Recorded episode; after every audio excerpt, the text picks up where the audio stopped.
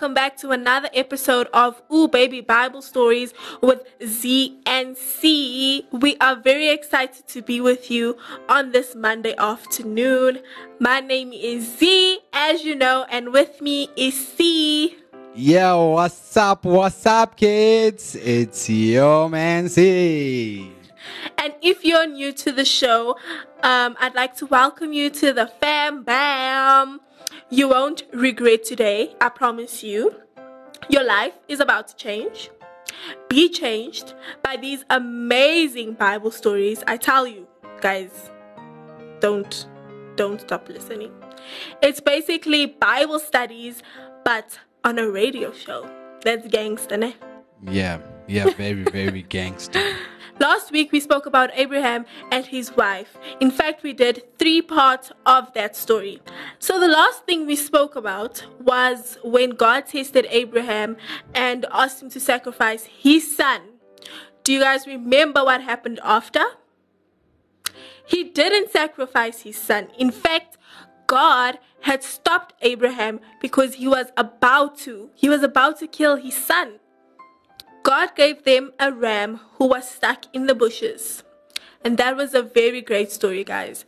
Now, today, we will be speaking about his son, Isaac, the one that was supposed to be sacrificed but didn't end up being sacrificed. Yeah, him. Now, Isaac grew up and he took charge of all his father's belongings he took charge of his land and his animals. But he was not married yet.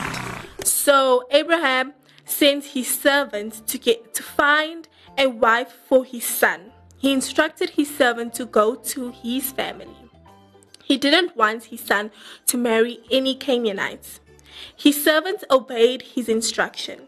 And once he found a wife for Isaac, he returned home with her, and Isaac was pleased. Well done, my servant. She is perfect for my son. Wow! Oh, you are blushing, huh? She's so beautiful, father. Isaac married Rebekah as his father wanted, and many years passed and Abraham passed away. Isaac became the leader of the family and a man with great wealth. He remained faithful to God he and Rebekah were childless for many years, but Isaac never lost his faith in God and he kept praying. And one day God granted his prayer. Thank you, Lord. Rebecca, look, we've got twins. Praise God! Even though they're twins, they don't look alike. The one is bigger than the other. He looks strong. And very hairy. We should call him Esau. And the other one, my love? His skin is so smooth. He was grasping on his brother's heel when they were both born. He is a schemer. We shall call him Jacob. When the two grew up, Esau became his father's favorite because he was strong and he was a good hunter. Jacob was quite different because he enjoyed studying and learning new things. He was his mother's favorite. Jacob spent most of his time reading books, even while looking after the sheep. One day, Jacob was preparing lentil soup with the help of his mother, Rebecca. Hmm, this smells delicious. Here comes my brother. Hmm, what are you making? Soup. Give me some soup, Jacob. I haven't eaten since yesterday. No, brother, you need to wait. Brother, please, I'm starving. You can have all the soup you want, only on one condition. You give me your birthright. Thus Esau carelessly gave away his birthright as the firstborn son of Isaac. Isaac grew old and he lay in his bed for most of the time. His eyesight had grown weaker, and Isaac knew that he would die soon. Who is there? Is it you? Esau? No, dear. Rebecca, come here, my love. My time on this world is coming to an end. I must speak to Esau very soon.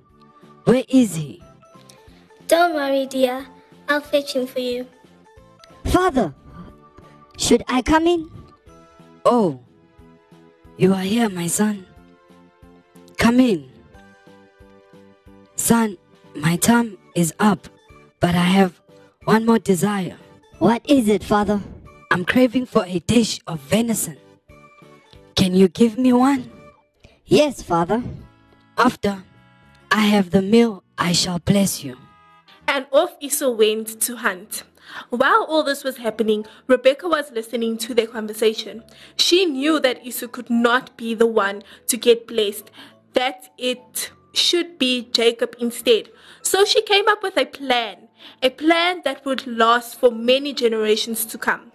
She told Jacob that he would get the blessing. She would make the dish his father wished for before he dies, and Jacob would serve it. Don't throw away the lambskin. We will use it so your father will think you're Esau. Jacob put Esau's clothes on and the lamb's hair. Give me your hand. Uh, it's hairy. But how did you return so quick, my son? It was God. He helped me. Very well. Let me eat. This is delicious. Once he was done eating, he blessed Jacob. May the Lord of Abraham bless you abundantly. May the kingdoms honor you. May your brother serve you. After this, Isaac decided to rest. And not long after, Esau came to his father with a meal. Father, father, get up and eat so I can get my blessing. Esau, didn't I just eat and bless blessed you? Wha- What? Father, I just got here. How could you ever possibly bless me? Your brother deceived me and took your blessing. Esau was so angry he wanted to kill his brother. Rebekah warned Jacob and asked him to go to Haran. Jacob fled from Esau to Haran with the blessing of his father.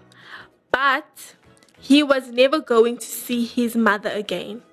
That night, God spoke to Jacob. Jacob, don't be afraid. I am the God of Abraham and Isaac. I shall give this land to you and your descendants. I will always protect you and bring you back to this land. What, what have I dreamed? Surely this is the dwelling place of the Lord. I didn't know it. This place is blessed. Certainly, this is the place of the Lord, and I shall call it Bethel. If God protects me and brings me back to this land, He will be my God. After making the oath, Jacob continued his journey. I fear no one. The Lord is with me. And after many days of traveling, Jacob finally reached his destination. Jacob was happy to live with Laban for a few days, and Laban was kind to offer the shelter to his sister's son. Jacob stayed with his uncle and his uncle's two daughters. Alright, kids, that was it for today's story. But be sure to come back next week because the story will continue of Jacob and Esau. Um, yeah. Goodbye, kids. Z and C signing out. Bye bye.